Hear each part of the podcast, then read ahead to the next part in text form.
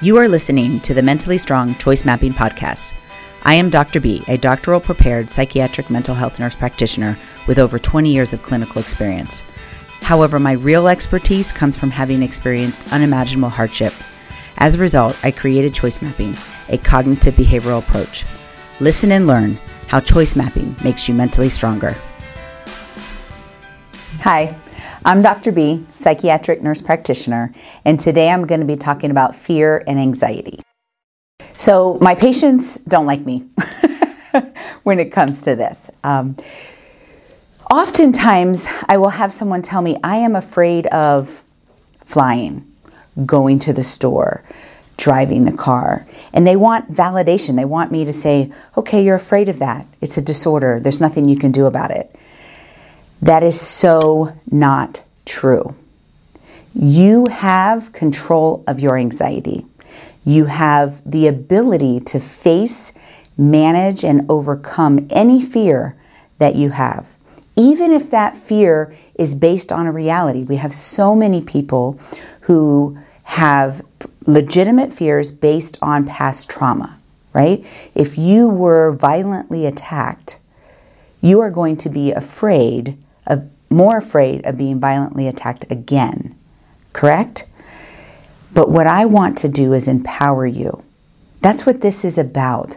Mentally strong is about teaching that mental strength that we all want, but no one's actually out there teaching it. And so, what I want to tell you today, there's a, a specific um, therapy that we call systematic desensitization. Okay, and but you can do this yourself. You take your fear and you learn to face it. So, we have a choice opportunity, and there's a link below that you can download this choice opportunity for free.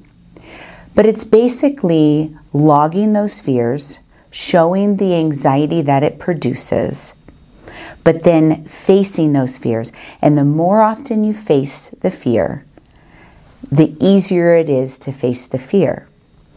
So I have so many patients, and I just kind of want to say, stop! stop doing this to yourself. Stop ruminating on those fears.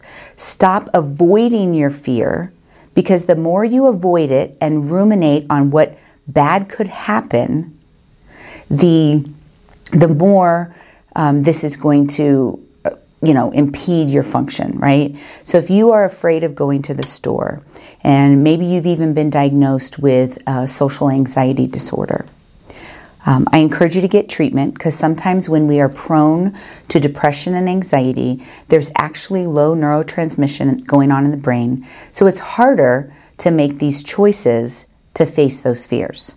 Okay? So get treatment, but don't stop there. Don't own that diagnosis as if you now no longer should um, have to go to the store or only go to the store when, when no one is there. If you are, um, let's just use go with the whole social anxiety. If that is a real thing for you, whatever your fear is, replace it. Um, as I tell this, face that fear and do it in small increments. So let's say social anxiety is, is your fear, and you typically um, now with the COVID, it's real easy to do. Now you do Instacart, you don't have to go to the store anymore. Um, I challenge you, if it is safe, to start going to the store. You can start going when, um, you know, maybe during hours where there's not a lot of people, and continue to do that and face that. And then when that becomes a little more comfortable, don't stay there. Challenge yourself to that next level. Challenge yourself to um, find and go out with friends and have a, a social outing.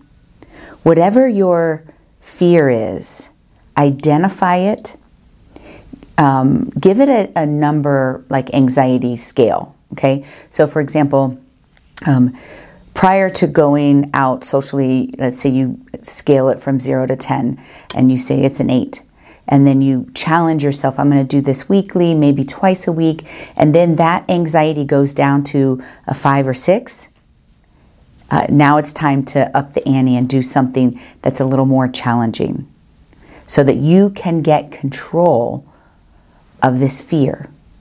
So, the moral of the story is your fears, you can control those fears and you can uh, manage them and you can overcome them. So, fear paralyzes you, it decreases your ability to uh, function at your maximum capacity, right? So, that's my little uh, pet peeve on fear. And I challenge you, I hope that I've challenged you to identify what your fears are and um, make a plan to expose yourself to those fears until the anxiety of that is less than five. Okay, so that is your goal.